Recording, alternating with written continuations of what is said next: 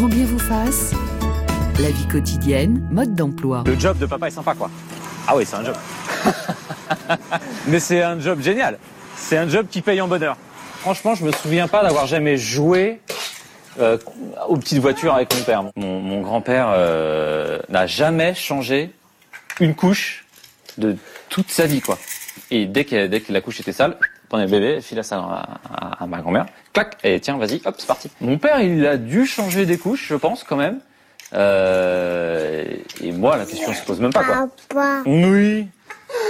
Un extrait du JT de France 2 le 17 juin 2017. Bonjour Christine Castonamenier. Bonjour. Je suis ravi de vous accueillir. Vous êtes sociologue, chercheuse au CNRS à l'école des hautes études en sciences sociales et vous avez publié chez Larousse L'instinct paternel plaidoyer en faveur des nouveaux pères. Ça existe vraiment l'instinct paternel? Yes. oui. Pourquoi? Parce qu'en en fait, à l'échelle de l'histoire, on a fait comme si, enfin, véritablement, il n'y avait pas d'instinct paternel. Il y avait seulement l'instinct maternel.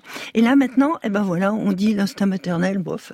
Et du coup, on laisse un peu le- plus la place au, au père, et notamment avec cette idée que il faut aller à l'encontre de des stéréotypes, des tabous qui faisaient que, euh, bah non, le père n'avait pas d'instinct paternel. Alors que l'instinct paternel, c'est l'instinct de vie, et c'est tout ce que l'homme communiquer à cet enfant, à ses enfants, pour euh, que, pour les aider à franchir l'étape vers la vie d'adulte, en ayant cette possibilité de choisir l'orientation de leur vie. Et ça, c'est formidable. Et on est passé de la paternité institutionnelle, c'est-à-dire définie par des rôles très différenciés entre le féminin, le masculin, etc., à la paternité relationnelle impliquée qui est devenue la nouvelle norme. Mais ce n'est pas si simple que ça à exercer. Pourquoi? Parce qu'il y a des tas de freins.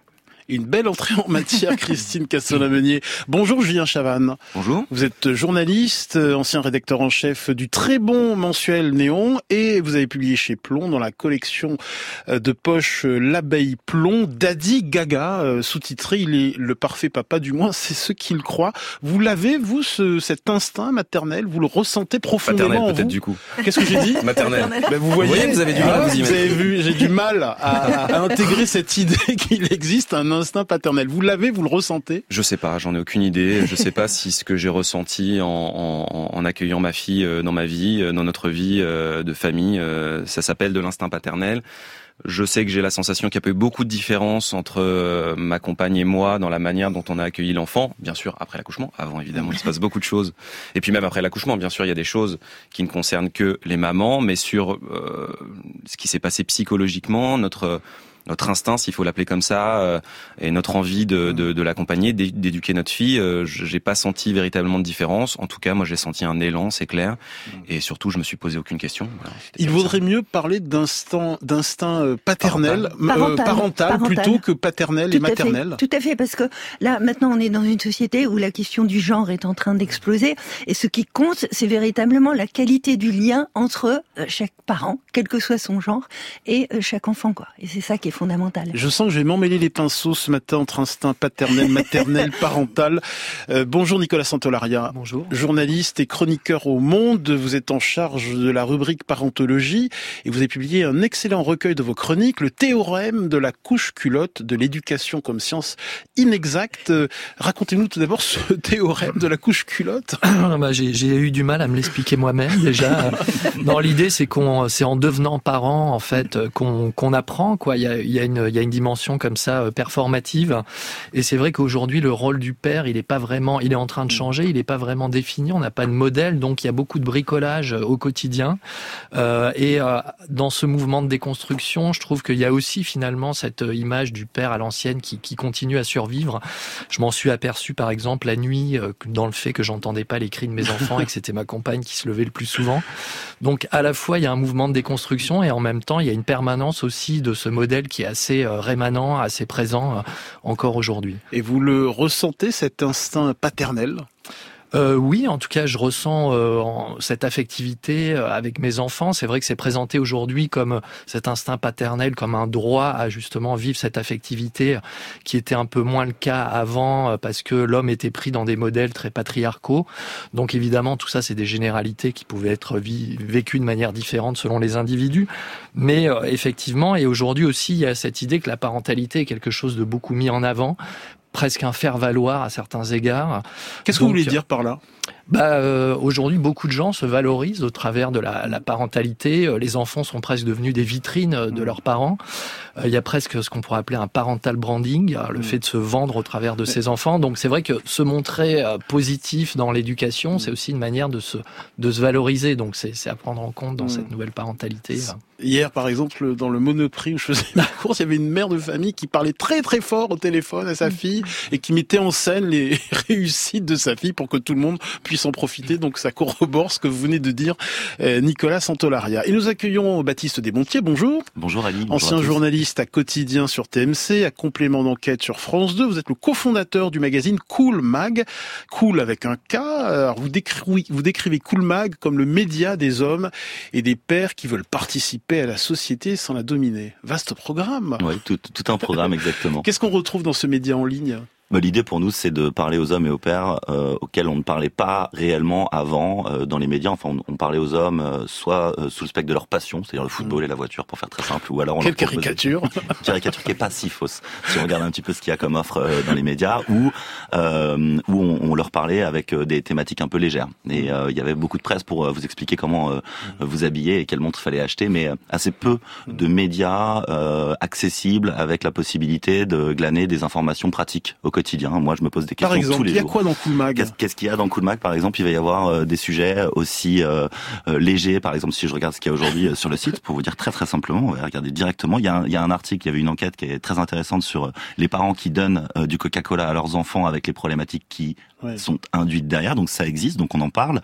On a aussi des articles sur qu'est-ce qu'on peut faire ce week-end, la fête de la musique. Là, il y a un, article Bordeaux, Paris, Lyon. Qu'est-ce qu'on peut faire avec les enfants Et puis il y a aussi un sujet qui m'a paru intéressant, c'est les vacances anticipées forcées pour ces mmh. enfants qui sont euh, centre d'examen. Donc vous avez des enfants qui sont en cinquième, sixième, quatrième et qui sont dès le début du mois de juin en vacances et c'est un petit peu la galère pour les parents. Donc on a fait des sujets euh, comme ça. Mais on va aussi euh, donner des tuyaux pour des recettes de cuisine. On va aussi parler de couple. Euh, de sexualité. Enfin voilà, on essaye vraiment d'être la boîte à outils des pères euh, d'aujourd'hui. Alors Julien Chavannes, euh, vous écrivez que devenir papa, c'est tout recommencer, c'est revivre le laborieux apprentissage qui fait de vous l'adulte pas tout, tout à fait fini que vous êtes à travers les premières fois de votre enfant. Bah oui, il y a cette impression de, de, de repartir un peu à zéro et qu'il faut apprendre à l'enfant et un peu tout réapprendre avec lui. en faisant table rase du passé? Et de l'image peut-être paternelle euh, classique euh, Moi, encore une fois, je me suis pas tellement posé cette question-là quand, quand, quand je suis devenu euh, père. De fait, je suis un père différent de mon propre père, mmh. c'est une évidence, on en discute d'ailleurs. les choses se sont faites très naturellement pour moi. Ce qu'on ressent, je pense, quand même, c'est cette forme d'injonction dont vous parliez un peu plus tôt et, et, et des figures euh, tutélaires euh, un peu fortes, un peu ancrées mmh. sur la manière dont doit se comporter un homme plus globalement, pas forcément un père. Et ça, c'est assez intimidant, euh, empêchant d'une certaine manière. Il y a effectivement toute cette gestion de l'affectivité. On essaye de pas montrer ses émotions, de pas parler de ses difficultés. Je sais que moi, quand je parlais de mes difficultés de jeune papa à mes potes, aux, mecs autour de moi, il y avait un, un regard un peu troublé. T'en parles et t'en parles autant, c'est étonnant, c'est étrange. Est-ce que t'es fragile? Non, non, c'est juste ce que je vis et vous le dire d'ailleurs, ça me renforce plutôt. Donc euh, voilà, faut faut y aller avec euh, légèreté. Baptiste Desmontiers. Oui, il y a une vraie pudeur. Moi, c'est ce que j'ai découvert aussi. C'est pour ça qu'on a lancé Cool Mag euh, parce qu'avec mes copains, quand on joue au foot, par exemple le mercredi, on parle comment ça va avec ta femme, comment ça va avec tes enfants? Et comment ça va avec le boulot? Et les deux premières questions, en général, il n'y a pas de réponse. Ça va, ça va. Alors que personnellement, je sais très bien que c'est pas la fête. En revanche, on a beaucoup plus de facilité à avouer nos complications, nos faiblesses entre guillemets dans l'environnement professionnel que nos euh, nos errances de père, nos errances de, de mari, de compagnon. Il y a une forme de pudeur encore. Moi, je suis assez d'accord avec cette idée d'injonction, c'est-à-dire que c'est assez difficile encore de de, de s'émanciper, de, de laisser de côté euh, les grands critères, les grands les grands les, grands modèles dans lesquels on a grandi. Et donc un homme c'est fort, donc un homme ça s'occupe pas forcément des enfants. En tout cas, c'était ce qu'on pensait avant. Moi, je je suis persuadé du contraire. Nicolas Santolaria.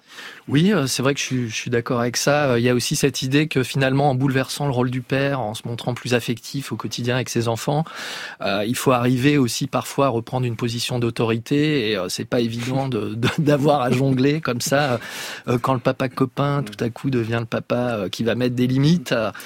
c'est tout un exercice, une sorte de gymnastique qu'il faut apprendre à, à gérer. Euh. Oui, je crois qu'entre moi, je me suis aperçu qu'entre femmes, on parle beaucoup plus facilement et on n'a pas de mal à avouer nos faiblesses. Euh, et ça, ça va surtout les après les post-accouchements, les machins, enfin tout Mmh. ça. Et effectivement, je crois que c'est un truc fondamental chez les hommes en général, c'est ce rapport à l'aide, à demander de l'aide. Et je trouve qu'il y a peut-être, j'espère, quelque chose qui est en train de changer sur cette possibilité d'aller demander de l'aide pour se faire aider, et chose qui n'est pas du tout évidente chez les hommes actuellement. je. Christine Castelnau-Meunier. Oui, bien sûr, euh, virilité et vulnérabilité ne riment pas ensemble. Et c'est ça qui est vraiment intéressant aujourd'hui, c'est passionnant parce que c'est en train un petit peu d'éclater. Et donc, euh, du coup, on va, moi, selon moi, hein, c'est très positif tout ça, et on va vers des tran- transformations anthropologiques profondes, vers ce qu'on peut appeler aussi l'humanisation du masculin. Baptiste Desmontiers. Oui, vous disiez tout à l'heure quelque chose, on parlait de cet instinct. Moi, je, je, je, je ferai une grande différence entre euh, l'inné et l'acquis, quoi. C'est-à-dire, on a euh, l'idée qu'il y a un instinct, c'est-à-dire qu'on est, on est arrivé sur Terre avec tout plein de, de, de capacités, de skills, comme on dit en anglais. J'aime pas utiliser ces mots, mais moi, je suis plutôt, euh, je penche plutôt pour le l'acquis. Euh, moi, j'ai pas, euh, je suis un peu comme toi, j'ai pas le sentiment d'avoir eu une, euh, un instinct paternel. En tout cas, il s'est développé, il se développe chaque jour et chaque jour, je suis plus à l'aise et j'ai plus envie et je et j'aime plus mes enfants chaque matin que le soir précédent. Tout à fait. Donc, mon, mon bouquin, l'instinct paternel, c'est plaidoyer en faveur des nouveaux pères. C'est un peu une provoque. Hein, pour dire voilà, on a tellement parlé de l'instinct maternel et là maintenant on le met de côté. Alors allons-y pour l'instinct paternel, quoi. Euh, Voilà. Euh, Christine Castelnau-Meunier, les pères euh, s'impliquent comme ils ne l'ont jamais fait. C'est vraiment une première dans l'histoire, euh, parce que la paternité a connu de nombreuses variations au cours de l'histoire. Euh, vous écrivez dans votre livre que au Moyen Âge, les nouveaux pères existaient déjà. Oui, euh, du, du côté no- notamment des paysans, pas de, de, de Oui. la classe euh, élevée, Euh, parce qu'en fait les paysans, c'est ça, voilà, c'est ça qui était génial, c'est que ils travaillaient sur à la ferme, les paysans. Donc en fait, leur lieu de travail, c'était tout autour. Et donc ils allaient au champ et tout, et ils emmenaient les bébés, et ils savaient comment les, les, les changer, etc., etc. Et c'est ça qui est formidable. Et donc, et par ailleurs, et c'est, bah, pour moi, l'épopée historique de la paternité, c'est quelque chose de, de fantastique, parce que à l'échelle de l'histoire, ça a bougé. Et notamment, moi j'aime bien les chasseurs-cueilleurs, quand les, les femmes anthropologues nous disent, bah oui, attendez, euh, là c'était euh, une bande de 50 individus qui se déplaçaient, qui changeaient d'endroit, qui, qui n'étaient pas propriétaires de la terre. Et là, les rôles n'étaient pas définis, les hommes, la, la, la production, les, les femmes, la reproduction. Et puis ensuite, par contre, à l'époque industrielle, là, tout a changé. Et donc, les sphères se sont hiérarchisées et la sphère publique masculine, culturelle, politique, etc., a dominé économique, a dominé la sphère privée.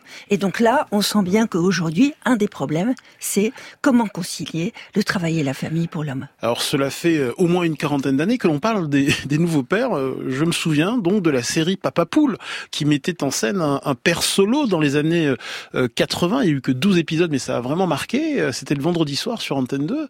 Donc ça fait un moment que ça dure cette histoire de nouveaux pères. Ah oui, tout à fait, ça met du temps. Bah attendez, l'héritage est énorme. Hein donc et notamment ce que je disais pour la période industrielle, bah, les femmes n'avaient pas de droits. Donc c'est 1970, le mouvement collectif des femmes où là elles acquièrent des droits et elles ont le droit de se définir autrement que comme épouse et mère. Là où les hommes dans l'histoire se sont toujours définis comme des hommes qui étaient du côté ou de la production et de la reproduction, mais à certaines époques seulement. Nicolas Santolaria, vous vous sentez une filiation avec ce Papa Poule des années 80 On a à peu près le même âge? Euh, oui, oui, tout à fait. Bah, aujourd'hui, il y a le père hélicoptère qui est peut-être encore plus. euh, ah oui, racontez ce qu'est le père hélicoptère. Bah le, le bon le papa poule il était un peu couvent comme ça mais le père hélicoptère il survole le quotidien de ses enfants pour intervenir à la Vous dites moindre- que c'est un garde du corps et un directeur de conscience. Euh, Oui, c'est vrai qu'à la fois il va, il va prendre la parole à la place de ses enfants, il va vérifier que finalement les enfants ne sont pas en train de de- d'affronter une adversité un peu trop insurmontable. Donc finalement il est, il est presque super poule quoi comme papa. Et c'est vrai que je trouvais euh, justement sur cette idée du de l'implication des pères, moi ce que j'aime bien c'est cette image aussi des pères dans l'espace public avec le porte-bébé. Je trouve que il y a une dimension très affirmative des papas qui se découvrent justement comme ça, comme euh, une sorte de nouveau droit. Euh, et par contre, je trouve que c'est à interroger parce que euh, bah, souvent, on se rend compte que les papas vont se, vont se réserver un peu les meilleures tâches. Ils vont aller au ciné avec les enfants. euh, Et euh, il y a cette espèce de, de dimension affirmative aujourd'hui qui est à la fois témoignage d'un bonheur nouveau, mais qu'il faut aussi interroger et pas laisser toutes les tâches un peu lourdes aux, aux, femmes. Quoi. Baptiste Desmontier, en tant que père divorcé? Ouais. Euh, en tant que père divorcé, en tant que père tout court, tout court. Euh, moi, je suis d'accord avec vous. Il y a, il y a cette notion. Non, mais sur de... ce que vient de dire Nicolas Santolaria. Oui, c'est peut-être euh, effectivement. Euh, alors, est-ce que je survole le quotidien de mes enfants? Je sais pas. J'espère pas. J'espère être là un petit peu partout, un peu tout le temps. Euh, est-ce que, euh, est-ce qu'en tout cas, effectivement, c'est plus facile pour moi de sortir en porte-bébé? Heureusement, je ne le fais, fais plus puisque elles sont un peu grandes et, et lourdes pour moi. Mais oui, oui, oui, il y a quelque chose. Effectivement, la, la, la société change et effectivement, et c'est cette notion de nouveau père, elle, elle dure. Mais en fin de compte, il y a quelque chose de fondamental qui s'est passé l'année dernière. C'est l'arrivée du congé paternité. L'arrivée du congé paternité, c'est sans faire de politique, c'est euh, c'est un point de rupture. C'est une avancée sociétale considérable, qui est un levier d'égalité homme-femme, qui est un levier pour s'affirmer. Et donc effectivement, ça devient plus facile de s'affirmer euh, dans l'espace public, de porter euh, ses enfants et puis d'incarner ce rôle. On va revenir tout à l'heure sur, sur ce congé. Euh, Gonel Boulet. Oui, sur question de nouveaux pères, moi je pense que le déplacement, il se fait de la sphère intime au public et au sociétal. C'est-à-dire que je pense qu'il y a toujours eu des pères euh, très présents qui ont été là pour leurs enfants. Moi je repense à Françoise Dolto, dont le père a été euh, son sauveur, quoi. Je veux dire, qui avait une mère abîmée par la vie. Et, et voilà, donc il y a plein de gens comme ça qui citent leur père, mais effectivement, ça restait dans la sphère privée. Et je pense que là, il y a plus, on assume un petit peu plus dans la sphère publique et sociétale, et donc le congé paternité, l'organisation sociétale de cette place du père. Mais je pense qu'il y a toujours eu des pères, en tout cas, euh, euh, présents dans l'éducation de leurs enfants. Je vois pour les filles en particulier, euh, à les pousser, à aller loin, etc. Et on, enfin voilà, je pense que c'est sphère privée à la sphère publique qui est en train de changer. Bonjour Louis. Bonjour. Est-ce que j'ai le droit de te tutoyer? Euh, oui. bon, très bien. Alors, tu as, tu as 9 ans. Euh, ton père, euh, il ressemble à quoi? Qu'est-ce qui Raconte-nous un peu ton père. Il est très grand. il est gentil. Ouais. Il fait parfois des câlins. Ouais. Enfin, beaucoup même. Mhm. Et aussi, il est très grand. Il me protège parfois des, des conflits à l'école. Mhm. Qu'est-ce que vous partagez ensemble, Louis? Euh, le cycle de la vie. Mhm. On partage tout ensemble. Ouais. Vous La faites de- musique. euh, et, on partage tout. et- bon, à, t'entendre, c'est le meilleur euh, père du monde.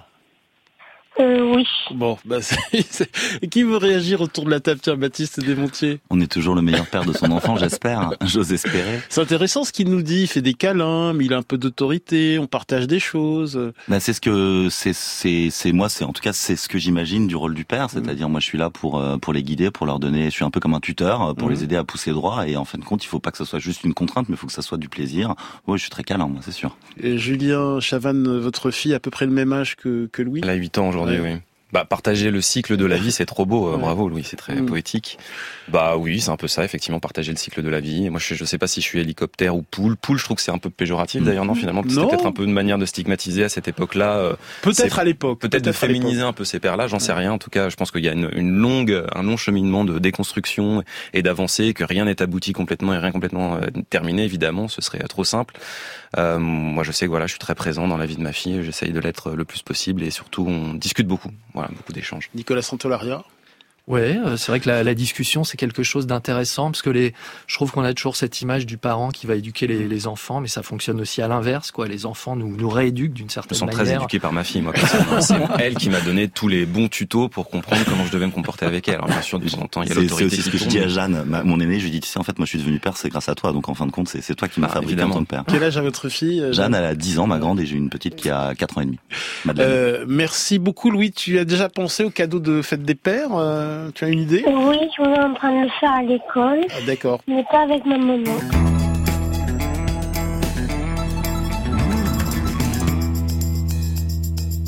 Et on s'intéresse ce matin aux pères de 2022, pères, mères, grands-parents, non-parents. N'hésitez pas à vous mêler à la conversation et les enfants qui écoutent, racontez-nous ce qu'est un bon papa à quelques jours de la fête des pères. Alors euh, Christine Caston-Amenier, je rappelle que vous êtes sociologue et chercheuse au CNRS. Euh, Peut-on dire que ce qui caractérise la plupart des pères en 2022, c'est la dimension affective? On, l'a évoqué euh, euh, tout à l'heure. Cette dimension affective, euh, ce n'est plus le domaine réservé des, des mères? Ben, ce qu'on peut dire quand même, quand on repense à l'histoire, parce qu'avant c'était l'âge de l'âge d'or des pères, mm. avant la Révolution française. Ensuite, 1970, c'est la, la puissance paternelle qui est remplacée par l'autorité parentale. Hein. Et ensuite, la coparentalité en 1993. Ça, c'est des repères juridiques qui sont fondamentaux d'un point de vue symbolique, euh, etc. Et donc, en fait, ce qu'on peut dire, c'est que euh, l'affectif, le, le, droit à la sensibilité, le droit aux émotions, à l'intelligence émotionnelle, on peut dire que ça, ça ne faisait pas partie mm. de la construction de la culture masculine.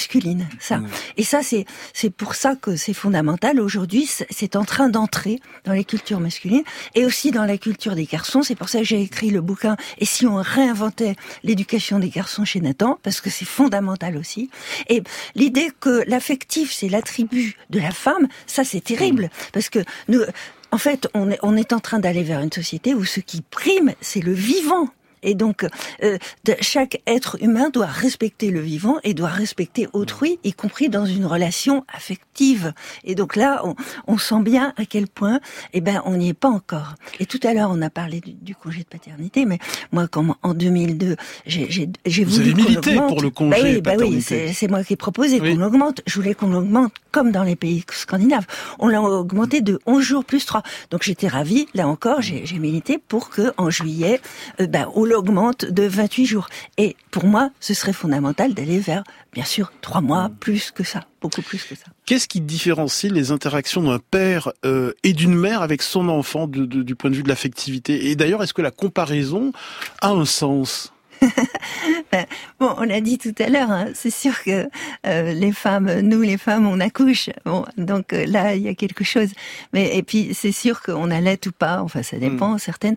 Bon, et, et donc là, il y a quelque chose. Mais, mais c'est de l'ordre aussi euh, du dictat, j'ai envie de dire, hein, de des, des représentations qu'on a en tête. Et c'est sûr que d'un point de vue émotionnel, c'est très fort. Mais ce qui est fantastique, c'est la capacité à négocier avec l'homme, avec l'autre, l'autre parent, cette place de chacun. Et on, est face à ça aujourd'hui. C'est-à-dire comment on négocie, on parlait de la communication, etc.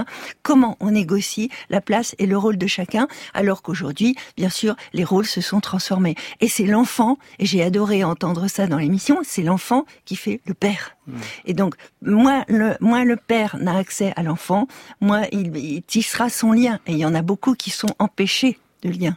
Votre regard, Nicolas Santolaria, vous avez écrit le théorème de la couche culotte. Euh, oui, c'est vrai qu'il y a, y a souvent cette image du père qui disait non. Avant, euh, c'était d'ailleurs le, père de la psychanalyse, quoi, le nom du père, et ce que vous mettez en avant dans votre ouvrage, Christine, sur le, le fait qu'aujourd'hui le père se met à dire oui.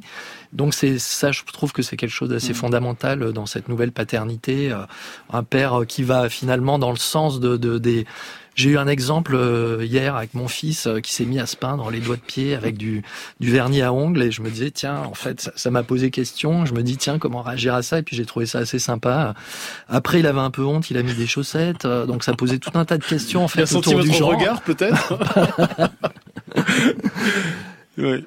Voilà, donc c'est vrai que ça, ça interroge aussi euh, la question. Les enfants interrogent notre place, euh, nous aussi nos places se modifient, donc il y a toute une interrogation autour de, des gens et de la place de chacun qui est permanente et je dirais qui se manifeste au quotidien. Baptiste Desmontiers. Oui, je suis d'accord, ça, ça, interroge, ça interroge aussi notre rapport euh, effectivement à la masculinité aussi, effectivement, parce que la question de tiens c'est marrant, ça me gêne, mais alors que pour mon enfant ça ne pose aucun problème de se mm. mettre du vernis à ongles. Petit aparté, euh, si on regarde en fait l'histoire du vernis à ongles à la base, c'est quelque chose qui était porté par les hommes dans l'Égypte antique. Mm. Donc donc c'est nos constructions mentales, nos nos visualisations de ce que nous devons être comme père, euh, que nous devons être comme père ou comme homme, que ça interroge. Julien Chavan, auteur de Daddy Gaga. Euh, oui, bien sûr, ça nous interroge beaucoup dans notre propre identité. Déjà, ça vient bousculer beaucoup de choses. On a un, premier temps, on est extrêmement euh, perdu, euh, ça nous tombe dessus, et puis après, ça vient réinterroger tous les codes sur lesquels on s'est construit, y compris ceux ceux auxquels on a été confronté avec nos propres parents et, notre propre père. Euh, et puis, vous posiez la question un peu plus tôt. Je crois pas qu'il y ait de différence fondamentale dans la communication entre un, papa et une maman. Je pense qu'on peut jouer tous les rôles. Il faut trouver son rôle, effectivement, trouver sa place et bien s'ajuster avec avec sa compagne ou son compagnon d'ailleurs. Euh, Euh, mais euh, je crois pas qu'il y ait de spécificité. C'est bien euh, tout l'enjeu, c'est bien toute la réflexion. Hmm. La Gonelle Boulet. Oui, puis je crois que ça vient interroger nos, nos propres paradoxes en tant que mère aussi et femme. C'est-à-dire que euh, oui, on est les hommes sont pris dans un certain nombre de rôles attribués de clichés, comme nous les femmes sommes prises dans un certain nombre de rôles. Et, et moi, par exemple, le fait de m'être mise, enfin, mon premier enfant était le deuxième de mon, donc j'étais quelqu'un qui était déjà papa, et je me rends compte que ça a beaucoup changé les choses parce que c'était lui le sachant euh, en termes de toute petite enfance, beaucoup plus que moi au départ, parce qu'il avait cette expérience. Et c'est marrant de voir que ça, ça, ça, fait changer aussi les rôles. Donc on est aussi, nous les femmes, dans un certain nombre de paradoxes, c'est-à-dire qu'on se, on est beaucoup sur cette histoire de charge mentale, etc. Et je crois que c'est vrai, les chiffres le disent encore. Ah oui. Hein. Mais en même temps, est-ce qu'on parfois est prête à laisser la place sur certaines choses? Et moi, j'ai vu autour de moi tellement de, mais attends, fais pas comme ça. Euh, ah, vas-y, laisse, je vais le faire. Voilà, donc ça, c'est, ça remet à tous euh, nos, nos, nos, choses à plat, quoi. Christine Castelin-Meunier, sur ce que vient de nous dire euh, Gonel Boulet. Ah ouais, à fond. Merci. Pour aller vers la démocratie intime, je pense que, euh, bien sûr, il y a aussi la question, l'interrogation sur les femmes et, et, et la place qu'elles ont. Et, et c'est sûr que là, dans la négociation, bah, les femmes, elles doivent un petit peu, euh, euh, entre guillemets, fermer leur gueule. Alors vous pouvez réagir au 01 45 24 7000. Nicolas Santolaria. Je crois qu'il n'y a qu'une femme qui peut dire ça. oui, ouais, c'est pour ça que je l'ai dit. Et, et, nous accueillons euh, Marilyn. Bienvenue Marilyn. Bonjour. Alors, vous avez deux fils aînés qui ont des enfants, c'est ça? Voilà, oui, j'ai euh, deux fils qui ont euh, 39 et 36 ans. Mm -hmm. Donc euh, donc l'aîné a une petite fille de une fille de de 6 ans mm -hmm. et le deuxième a une fille de 6 ans et un bébé qui va avoir un an. Mm. Donc, euh, euh, ce que je disais, c'est qu'en fait, euh, lorsque j'ai vu mes enfants être papa, euh, je m'émerveillais tout haut euh, de la façon dont tout de suite ils ont pris en charge tout ce qui concernait les enfants, euh, le, le, le, bain, le biberon et autres. Et parce que ils ont eu un père qui n'intervenait absolument pas. -hmm. Il faut dire que mes enfants étaient suivis par le docteur Naouri à l'époque. Mm qui disait que euh, euh, il y avait le rôle maternel et le rôle euh, paternel et que ce n'était absolument pas interchangeable. Mm. Donc mon mari appliquait ça au pied de la lettre et lorsque je m'émerveillais de, de, ce que faisaient mes fils auprès de leurs enfants, je me faisais souvent reprendre par mes belles-filles mm. qui me disaient mais il n'y a pas à les féliciter, nous on fait la même chose et on ne nous dit rien. Et donc je leur expliquais que euh, elles, avaient eu un modèle maternel et qu'elles étaient dans la reproduction, mais que euh, mes fils euh, inventaient leur propre rôle et que c'était ça que je trouvais fantastique.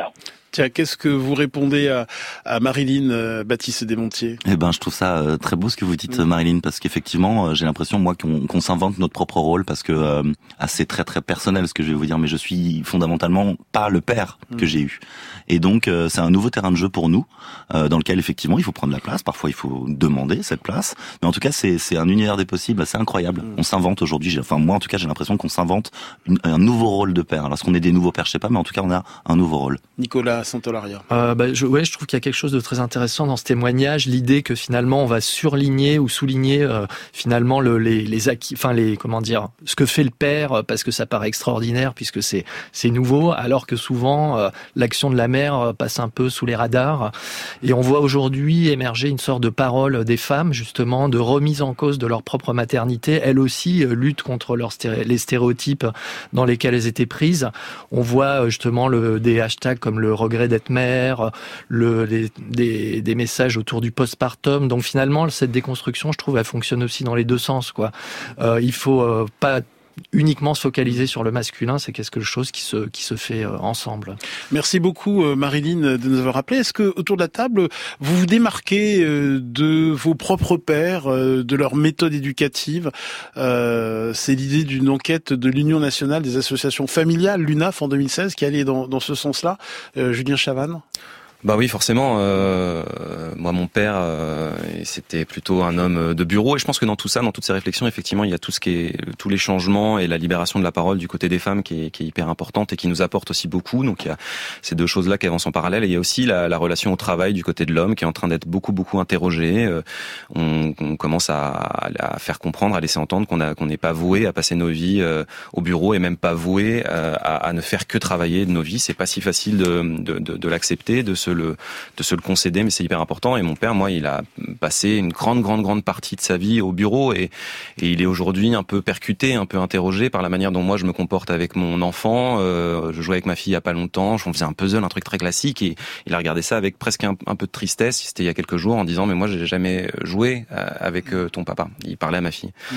et il m'a dit aussi il y a quelques il y a quelques années quand Daddy Gaga est sorti, parce que moi j'avais pas la sensation de faire un livre sur les nouveaux pères ou de théoriser sur les nouveaux mm. pères. Moi j'ai juste raconté des blagues sur la, la paternité parce que je trouvais ça drôle. C'était très intuitif chez moi. Je, voulais pas devenir un spécialiste de la paternité, mais en fait, on m'interroge beaucoup sur ça, ce qui prouve que cette parole-là, elle existe encore assez peu en réalité. Et, mon père, après toutes ces réflexions autour, parce qu'il est un peu présent dans le livre forcément, m'a dit une phrase que j'ai trouvée terrible. Il m'a dit tu t'es fait tout seul finalement. Ce qui est pas vrai dans mon esprit. Il a toujours été présent. Mes parents sont toujours ensemble. Il est aujourd'hui très présent dans ma vie, mais il a cette sensation aujourd'hui, peut-être lui de son côté, d'être passé à côté de quelque chose. Baptiste Desmontiers. Oui, moi aussi, je suis très très différent de de, de, de mon père, qui est plus là, mais qui euh, mais qui était, euh, je suis très différent, pas tant euh, sur le rapport travail vie de famille, mais sur le rapport affectif que j'ai avec mes enfants, c'est-à-dire que euh, je suis très câlin, je leur dis je t'aime beaucoup, et mon père c'est aussi une éducation qui était différente. témoigner l'affection, c'était pas, c'était pas son truc, c'était peut-être une autre génération. Moi je le dis beaucoup. Euh, parce que je pense qu'on le dit jamais trop qu'on aime ses enfants, donc je le dis énormément. Je joue et j'ai assez peu de souvenirs moi aussi euh, d'avoir joué avec mon père. Alors je joue avec mes filles. Nicolas Santolaria Oui, moi je me souviens que mes, mes parents me disaient souvent quand j'étais petit qu'ils avaient raté ou qu'ils allaient rater mon éducation et je me souviens que ça me choquait à l'époque.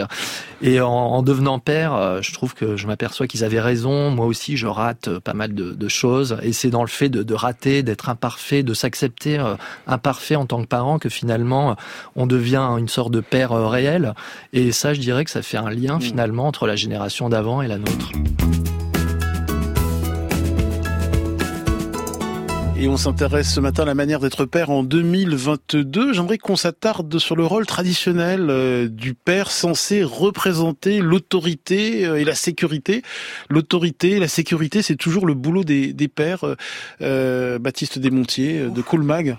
Ça tombe sur vous, vous avez vu ah, bah, euh... Parce que Nicolas Santolaria euh, regardait ailleurs, Julien Chaban aussi. Moi aussi, je regardais ailleurs. Moi aussi, j'étais clairement en train de regarder mes pieds, en train de me dire celle-là, elle est pas pour moi, je la veux pas. Personne oui. regardait ailleurs. Euh, je vais faire une réponse euh, langue de bois, je vais dire oui, autant que ça l'est, euh, que c'est celle des femmes, dans la mesure où, euh, au moins on me demande par exemple, est-ce que tu es féministe? Je dis, mais moi en fait, je suis profondément égalitaire. Donc, mm bien sûr je suis féministe. Et donc, en découle l'idée que l'autorité euh, est aussi euh, euh, féminine que, masculine.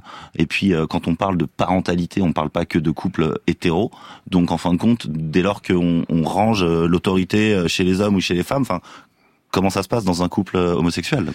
Euh, Julien Chavannes. Oui, je suis d'accord, ça rejoint ce qu'on disait un peu plus tôt. Il n'y a pas de rôle dévolu euh, à l'homme ou à la femme. Euh, voilà, une maman peut être autoritaire comme un papa peut l'être un petit peu moins. Nicolas Santolaria Oui, moi bah, j'espère déjà avoir un, collier de nouilles pour la fête des pères. On va tous en avoir un. Mais euh, non, c'est vrai que je, je, remarque que ma femme, par exemple, peut avoir beaucoup plus d'autorité que moi, souvent, et euh, elle va remettre elle-même en question sa propre autorité. Mm. Je le vois par exemple sur les habitudes alimentaires où elle va dire ah mais tu, tu leur donnes plein de trucs gras. Donc euh, et puis après je vois qu'elle a acheté un croissant aux amandes. Donc euh, finalement oui, elle peut incarner l'autorité en même temps bafouer l'autorité. Il n'y a pas de il y a pas de rôle. Il y a des champs d'autorité en fait. Il y a des on a, chacun un peu des spécificités. Euh... Exactement. Alors dans votre livre, Nicolas Santolaria, euh, le théorème de la couche culotte, on vous sent un peu agacé euh, par la parentalité positive. Euh, pour vous, et vous, vous l'écrivez, une éducation un peu trop réussie pourrait ressembler à un dressage. Et euh, vous revendiquez le fait que toute éducation digne de ce nom doit être en partie, en partie ratée. Ouais, bah c'est vrai que souvent on se construit en fonction des ratés de ses parents. C'est souvent au travers des manques aussi que qu'on se construit et qu'on et que la personnalité s'édifie. Et c'est vrai que cette éducation positive, bon, c'est bien de pas mettre de baffe à ses enfants, on va pas dire le contraire. Mais aujourd'hui, ça fonctionne comme une injonction. Je l'ai vu par exemple à un anniversaire où j'étais arrivé avec une arme en plastique pour le, comme cadeau pour l'enfant. C'était mon fils qui m'avait dit achète ça, achète ça. Et je me suis fait euh, rapidement reprendre de voler par les, autres parents qui disaient ah mais non on a acheté des jeux intelligents. Euh, alors pourquoi tu arrives avec un fusil? Et aujourd'hui on a l'impression que tous les problèmes sociaux vont se régler au travers de l'enfant. Donc finalement ça crée une sorte de pression énorme sur l'enfant qui est une sorte de, granule un peu homéopathique qui va qui va guérir le corps social. Et, euh, et voilà donc il faut un peu lâcher la pression à la fois sur les parents et sur les enfants à ce niveau-là. Et vous êtes d'ailleurs un adepte de la rien à foutre thérapie. euh... que, que j'ai hérité des enfants, parce qu'on s'aperçoit que les enfants, ils sont formidables. Souvent, ils on leur dit, bah, mets tes chaussures, mets tes chaussures, ils en ont rien à foutre. Et finalement, c'est une sorte de, de bah, c'est presque un détachement, je dirais, euh, zen, euh, totalement maîtrisé. Donc, il faut s'inspirer aussi de cette rien à foutre thérapie enfantine. Vous êtes un adepte également, Julien Chavannes, euh, de cette rien à foutre thérapie? Il faut, faut, injecter de la légèreté dans tout ça, c'est absolument nécessaire. Sinon, effectivement, on se met une pression énorme. Et, et bien sûr qu'il n'y a pas d'éducation parfaite. Enfin, ça n'existait pas. Ça n'existe pas. S'il y avait une formule, euh, on le saurait. Et puis, de toute façon, à un moment ou à un autre, de manière plus ou moins poussée, je pense que tout l'enjeu, c'est aussi que l'enfant puisse se détacher et affronter euh, le parent. Et bien sûr que ça va être là où on a raté, où on a eu des manques euh, qui sont liés tout simplement à notre vie, à ce qu'on est, etc. On peut pas combler. Euh, ça voudrait dire qu'on est un individu parfait, et ça, c'est, enfin, enfin, ça n'existe pas. En tout cas, le, le rire est très présent euh, dans votre livre. Ah, ça n'est que ça. Il n'y a aucun conseil pratique dans mon bouquin. N'achetez pas mon livre pour être un meilleur papa, ça ne marchera pas. Baptiste Desmontiers. Oui, je suis d'accord rien à foutre de thérapie. En tout cas, on fait comme on peut. Cool. on, on, essaye et c'est bien. Et tellement d'injonctions, tellement de dictates que on essaye tranquille. Le mot de conclusion pour la sociologue Christine Castelnau-Meunier. Ah, merci. En quelques secondes. Oui, en, deux secondes. Ben, moi, maintenant, je m'intéresse beaucoup au partage de la charge morale entre mm. hommes et femmes, et notamment au regard de la planète. Et c'est vraiment une nouvelle tâche euh, pour les parents aujourd'hui. C'est pour ça que j'ai écrit le, livre Devenir écoféministe mm. chez De Bouec, parce que mm. voilà, il faut maintenant s'y atteler en termes de parentalité et de partage des responsabilités entre hommes et femmes sur la charge mentale et la charge morale. Grand bien vous fasse est un podcast France Inter.